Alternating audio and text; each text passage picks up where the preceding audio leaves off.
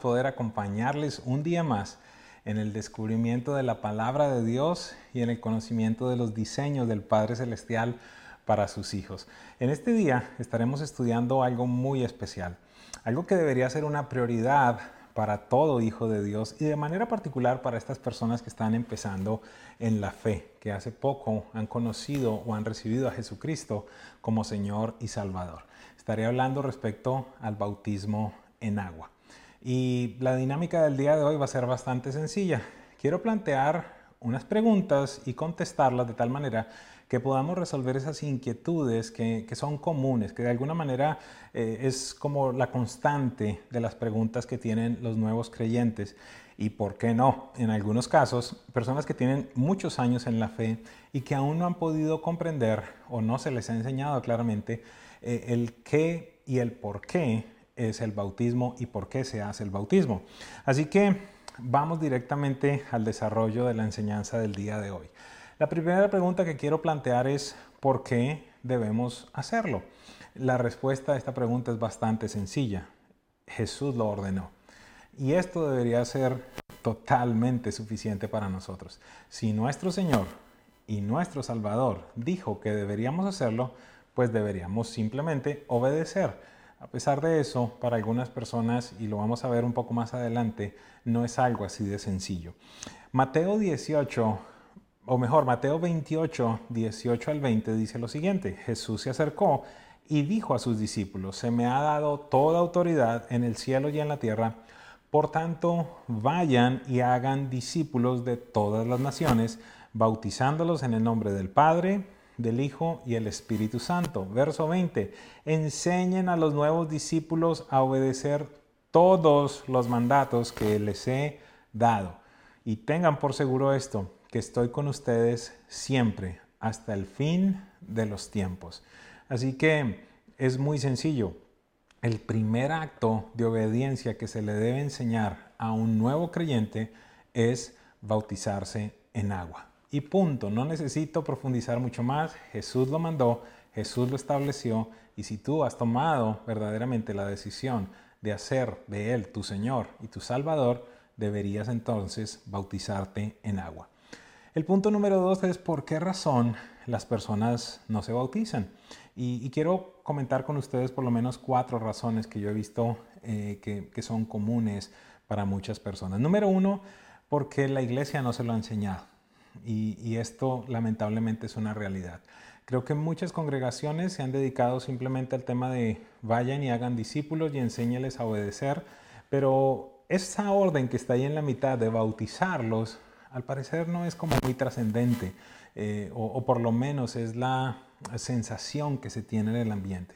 Pero necesitamos comprender que en la mitad de esa gran comisión existe precisamente una orden específica de realizar el bautismo. Así que posiblemente eh, tú mismo no lo has hecho porque no se te ha enseñado. Número dos, hay personas que por la tradición no lo hacen. ¿A qué me refiero? Eh, algunas personas pasaron por este rito de la Iglesia Católica cuando eran bebés y allí entonces fueron mojados o se les roció agua y, y entonces piensan que ya no tienen necesidad de bautizarse. Pero necesito hacer énfasis en algo. Es posible que no tengas el entendimiento bíblico de lo que verdaderamente significa el bautizo. Es decir, eh, posiblemente si tú eres de este tipo de personas, has sido bautizado por la tradición, mas no has sido bautizado bíblicamente y con el entendimiento. ¿Por qué razón? Porque está supuesto hacer algo voluntario. Está supuesto que tú tengas la conciencia el entendimiento y la razón para entonces decir, ok, quiero responder, quiero contestar con mi obediencia a la orden de Jesús. El punto número tres, que también lamentablemente es muy frecuente, es simplemente por orgullo. Hay personas que dicen, yo ya me bauticé, no necesito bautizarme, no tengo necesidad de hacerlo, no quiero hacerlo.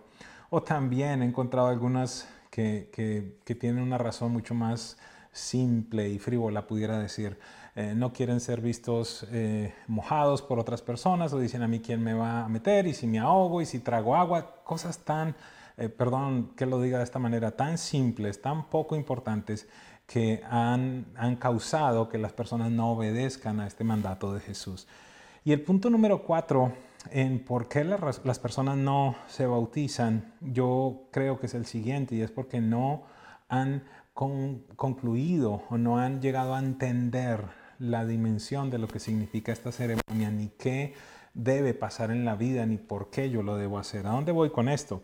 Es, es factible que estas personas sean simpatizantes de Jesús, pero de alguna manera no sé si son cristianos y a dónde voy con esto que si en tu corazón se manifiesta desobediencia en este tipo de cosas tan sencillas, la pregunta es, ¿qué sucederá entonces cuando Jesús te mande a hacer cosas que van a requerir de mucha mayor obediencia, de mucho mayor sacrificio, de mucho mayor esfuerzo?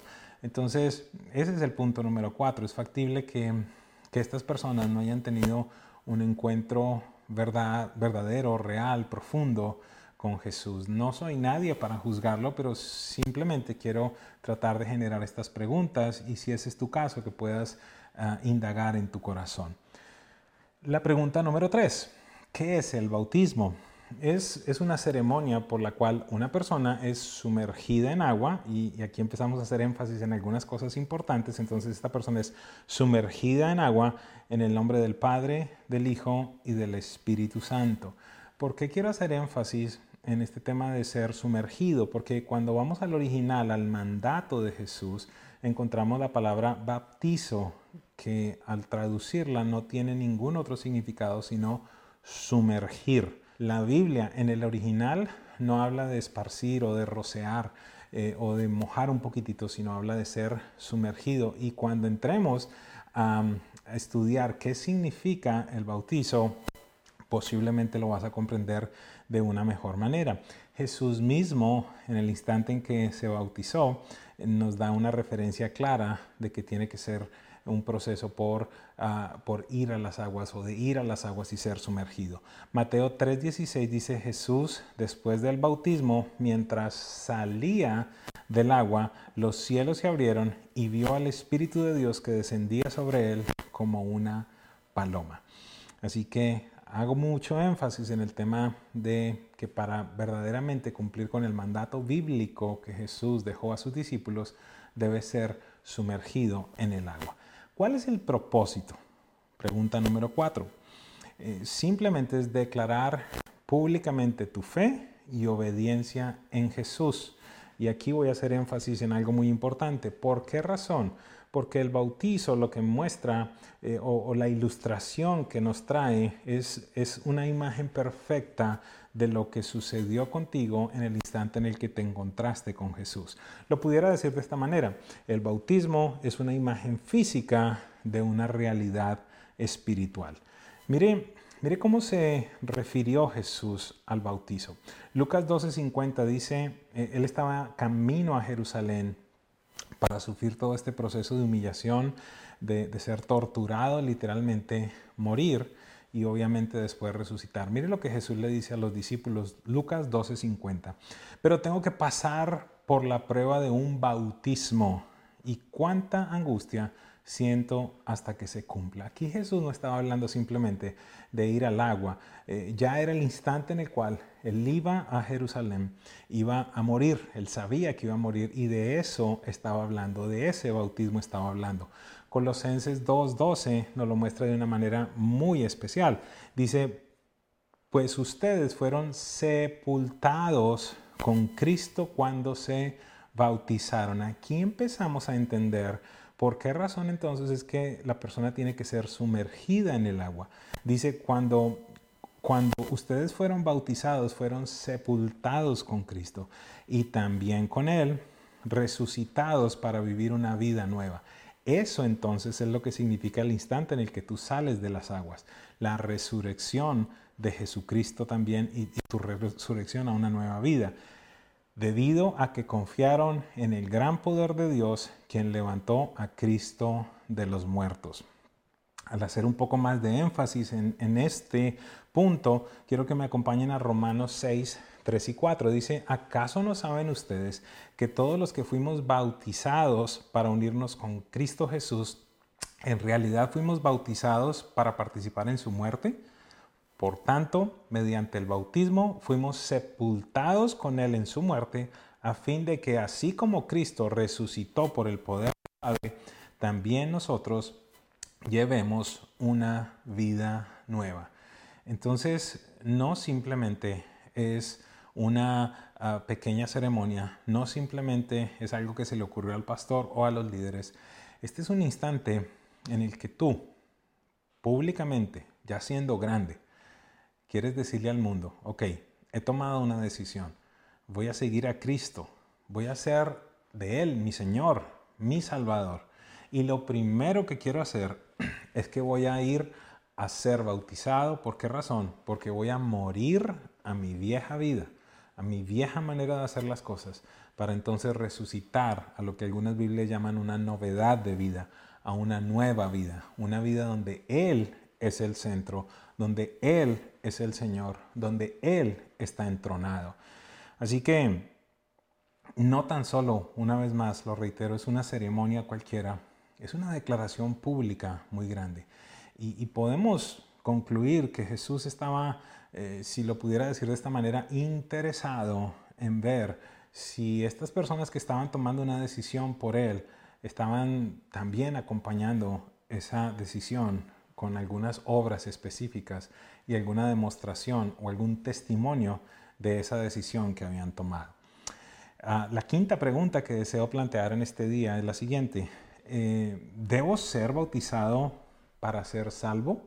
Esta es una pregunta muy común. Es más, hay algunas eh, discrepancias que se tienen entre ciertas iglesias porque algunas afirman sí definitivamente tiene que ser la persona bautizada, es decir, aparte de, creer en Jesús debe ser bautizada, eh, mientras que hay otras posiciones que son diferentes.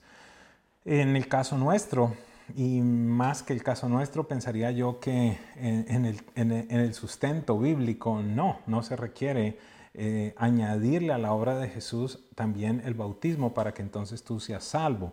Eh, Efesios 8 o 2, 8 al 9 nos dice, Dios los salvó por su gracia cuando creyeron. Ojo, cuando creyeron. Ustedes no tienen ningún mérito en eso. Es un regalo de Dios. La salvación no es un premio por las cosas buenas que hayamos hecho. Así que ninguno de nosotros puede jactarse de ser salvo. Eh, la traducción más popular, o por lo menos la que más se conoce, dice, ustedes fueron salvos por medio de la fe, eh, porque es un regalo de Dios, no es por medio de las obras, para que nadie se jacte, para que nadie pueda decir, tiene que ver conmigo. Pero de igual manera, la Biblia hace una referencia clara que la fe sin obras es totalmente muerta. Mire, Santiago 2.26 dice, pues como el cuerpo sin el espíritu está muerto, así también la fe sin obras está muerta. Entonces es muy importante que entendamos que a la obra de Jesucristo no hay que añadirle absolutamente nada para tener nuestra seguridad, nuestra certeza de salvación. Pero de la misma manera necesito ser totalmente enfático. ¿Qué impide que tú obedezcas este mandato de Jesús si precisamente lo estableció como una señal, como una muestra de tu decisión por Él? Esa sería la pregunta. Entonces, eh, me gusta mucho e incluí este versículo. ¿Por qué razón? Porque, porque Santiago nos está diciendo, está bien que ustedes crean, pero a esa fe ustedes tienen que acompañarla con obras, con hechos, con evidencias de que verdaderamente eh, ustedes tomaron esa decisión por Jesús. La pregunta número 6 que deseo plantear en este día es ¿cuándo debo bautizarme? Y también aquí la respuesta es bastante sencilla. Deberías bautizarte lo más cercano al tiempo en el que tú recibiste a Jesús como Señor y Salvador. Es decir, una de las primeras cosas, si no la primera cosa que deberías hacer en el instante o después de haber recibido a Jesús es bautizarte. Eh, algo que quiero enfatizar es que el bautismo no es un tema de entendimiento, sino es un tema de obediencia. Pero de igual manera nosotros no queremos simplemente que las personas de una manera emocional se sumerjan en el agua o se mojen, pudiera decirlo, eh, porque no va a tener ningún tipo de efecto en ellos. Ojo, no efecto para salvación, sino efecto en ellos, efecto en las personas a su alrededor. ¿Por qué digo esto? De nuevo, porque esta es una muestra de tu fe pública debería entonces existir una urgencia para nosotros decir, ¿sabes algo? Adicional a mi decisión para recibir a Jesús como Señor y Salvador, quiero, quiero demostrar públicamente que yo verdaderamente estoy comprometido. Mire, mire esto. En Hechos 22, 16, Pablo cree en Jesucristo e inmediatamente es bautizado. En Hechos 10:47, Cornelio con toda su familia cree en Jesucristo e inmediatamente es bautizado. Es más, él, tiene un encuentro muy especial porque antes inclusive de ser bautizado en el agua ya había recibido el bautismo del Espíritu Santo y habían hablado en lenguas. En Hechos 16:33, el carcelero cree y es bautizado con toda su familia. Lo es bautizado en, la madrugada. Los apóstoles estaban, me imagino yo, llenos de moretones, porque este mismo hombre los había encarcelado y los había maltratado, pero después de un terremoto este hombre cree en Jesucristo y ellos inmediatamente lo bautizan. En Hechos 19.5, esta, esta es una escritura que quisiera invitar a que usted lo lea y de manera especial que lo lean estas personas que, no sé, fueron bautizados en la fe católica eh, cuando eran pequeños. Eh, ¿Por qué razón? Porque aquí esta gente, eh, Pablo se encuentra con ellos y les dicen, ok, ah, la Biblia, algo importante, la Biblia dice que se encuentra con unos discípulos. Pablo les dice, ¿ustedes recibieron el Espíritu Santo cuando creyeron? La respuesta es impresionante. Dicen, no, nadie nos ha hablado del Espíritu Santo. Pablo les hace otra pregunta, ¿en qué bautismo entonces ustedes fueron bautizados? Ellos les dicen, bueno, nos bautizaron en el bautismo de Juan. Eh, a, qué se refiere el bautismo del arrepentimiento de las obras. Ese bautismo precisamente que, Jesús realizó también. Y entonces allí Pablo les enseña, les explica eh, la dimensión y la verdad de lo que ellos tienen que realizar. Como consecuencia, entonces ellos creen y Pablo lo primero que hace es que los bautiza y a continuación ora por ellos para que reciban el Espíritu Santo. Eh, adicionalmente, encontramos en Hechos 2.41 que 3.000 personas recibieron a Jesús y, también lo primero que vemos allí es que fueron bautizados. Entonces, ¿a qué conclusión llegamos? Que la escritura ordena que todo creyente sea bautizado.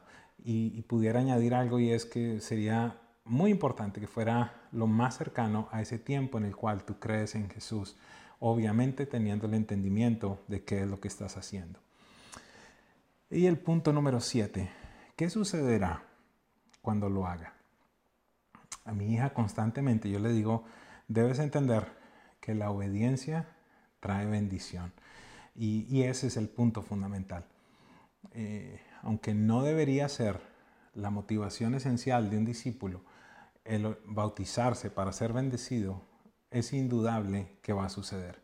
Quiero regresar a uno de los primeros versículos que compartí en este día, que fue el de Mateo 3:16, y decirte que pienso yo que en el instante en el que tú te bautizas, esta va a ser una de las primeras cosas que vas a experimentar. Cuando te bautizas, los cielos se abren sobre tu vida. El Espíritu Santo viene sobre ti para renovarte y confirmarte cuán complacido está el Padre contigo y por ti. Algo adicional que el Espíritu Santo hace, que el Padre hace, que el Hijo hace, es asegurarte precisamente que eres un hijo de Dios, que has sido adoptado por el Padre Celestial, que ya no más eres rechazado o abandonado. ¿Sabe? Cuando realizamos los bautizos en la, en la playa, hay algo muy especial que, que sucede. Tenemos primero un tiempo de adoración, un tiempo en el que tratamos de, levantar el nombre de Jesús, de que cada uno de nosotros tome conciencia de lo que estamos haciendo. Y después de eso, pues individualmente, las personas van entrando allí en el agua y, hay un líder de grupo de conexión, eh, alguno de los pastores, en algunas oportunidades he podido estar allí eh, en algunos casos los papis o las mamis están allí para bautizar a sus hijos o el esposo, a la esposa. Son, es una dinámica hermosa y que precisamente es lo que queremos plantear para este fin de semana que viene. Realizamos un par de preguntas. Te vamos a equipar, te vamos a decir cuáles son esas preguntas.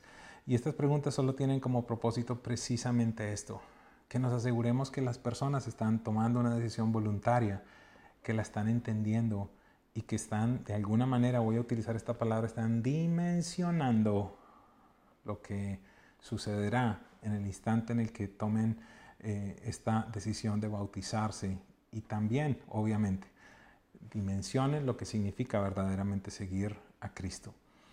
Al, salir del agua, eh, les abrazamos, celebramos, ¿por qué razón? Porque ahí hay un, una manifestación clara de esa novedad de vida, de esa nueva vida, de ese nuevo nacimiento. Es un instante muy especial.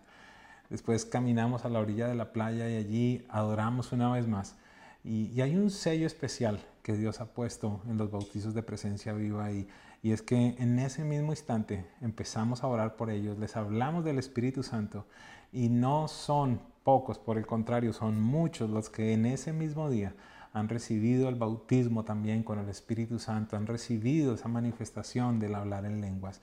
Y esa es mi petición para todos y cada uno de ustedes, que en esta semana eh, aquellos que posiblemente no han tomado esta decisión, aquellos que tenían dudas, aquellos que no sabían, que no comprendían, le pido al Espíritu Santo que esta enseñanza te haya traído claridad, te haya traído entendimiento y sobre todas las cosas que comprendas que debes obedecer, que, que no hay impedimentos para hacerlo.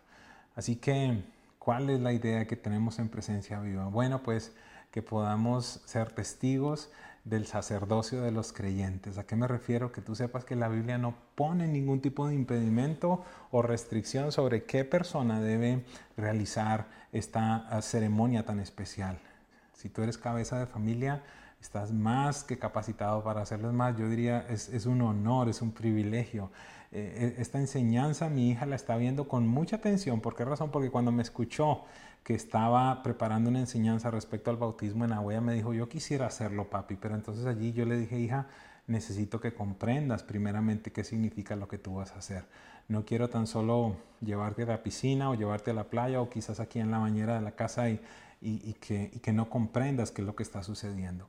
Así que eh, deseamos acompañarte en todo este proceso, empoderarte, capacitarte y que, y que de, este, eh, de este acto de obediencia a Jesús podamos sacar una historia muy hermosa, esa historia de familia, esa historia de cómo papi bautizó a sus hijos o mami bautizó a sus hijos, cómo se bautizaron y cómo hicimos una declaración pública de que Jesús es nuestro Señor y nuestro Salvador, y como muchos de nosotros. Entonces tomamos una decisión de morir con Cristo para resucitar a una nueva vida en Él.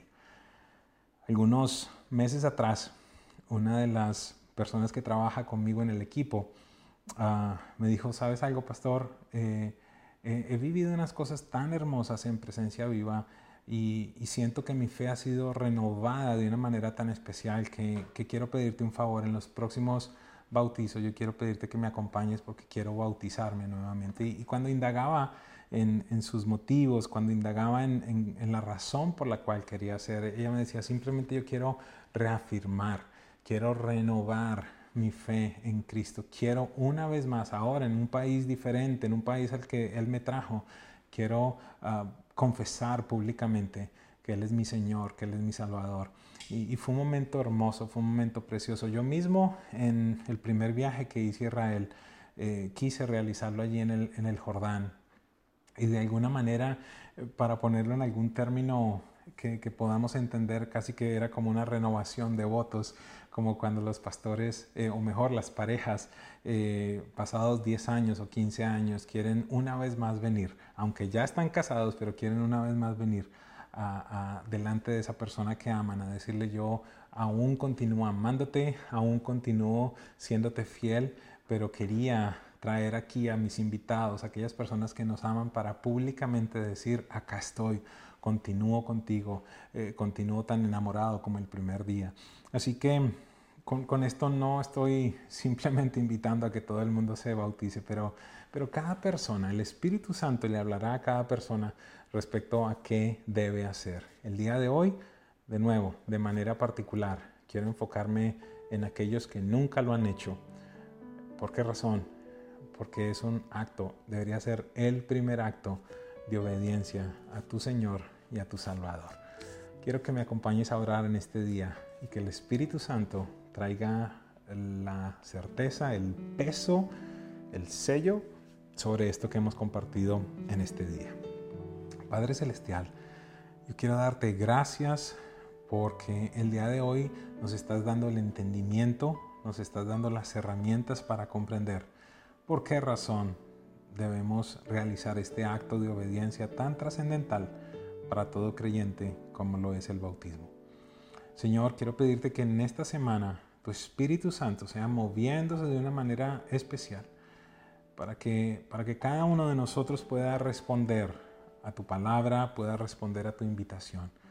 Y sobre todas las cosas, que aquellos que no han tomado una decisión verdadera, una decisión ah, radical por ti, puedan ser motivados a tomarla y que inmediatamente ellos puedan demostrarla por medio de esta ceremonia tan trascendente.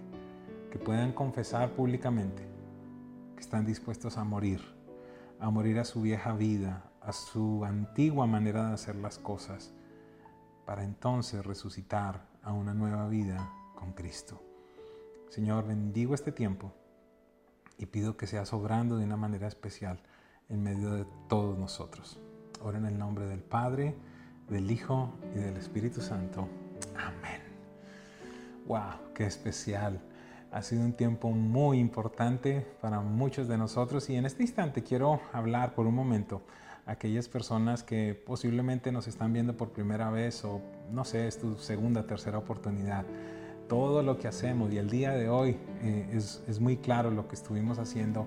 Lo hacemos para que las personas puedan establecer una relación personal con Jesús.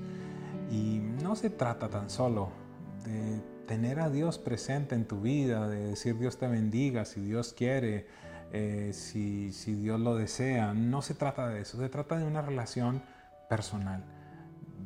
Verdaderamente todo lo que hacemos, el motivo, el, combustible que tenemos para hacer todo lo que hacemos es simplemente decirte, nosotros hemos comprendido la importancia, la trascendencia de tener una relación personal con Dios.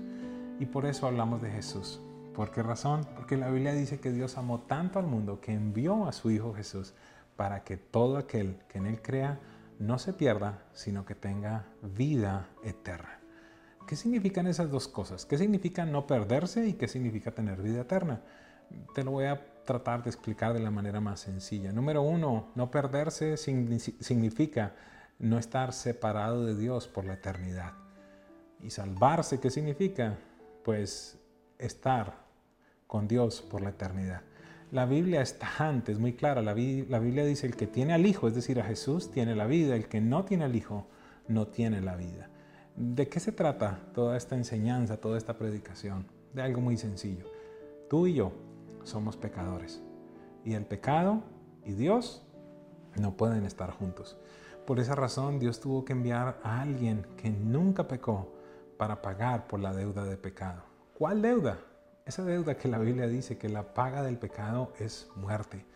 Por esa razón, alguien tenía que estar dispuesto a dar su vida para entonces ese pecado ser perdonado. No sé si alguna vez has visto una de estas películas en, en, Semana Santa y en algún instante has visto a Jesús o has escuchado esa declaración allí en la cruz cuando Él dijo, la deuda está paga. ¿Qué deuda? la que te estoy hablando, la deuda de pecado.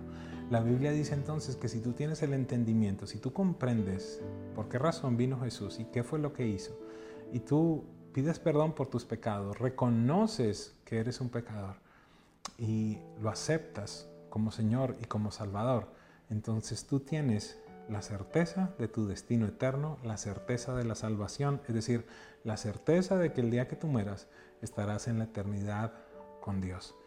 Es lo único que dice la Biblia que tienes que hacer. No tienes que añadirle a eso nada más. El día de hoy creo que fui bastante claro en la enseñanza. Por eso, si acaso, en este día tú has comprendido que necesitas de un Salvador y que ese Salvador es Jesucristo y quieres realizar esta oración conmigo, yo quiero pedirte que me permitas dirigirte en los siguientes segundos. Así que por favor repite después de mí. Padre Celestial, en este día te doy gracias porque me has permitido entender que soy un pecador y necesito de un Salvador. Hoy reconozco mis pecados y reconozco a Jesús como mi Señor y mi Salvador. Te pido que vengas a morar en mí y que me des la certeza de la vida eterna. Te doy gracias por tu amor. Amén. ¡Wow!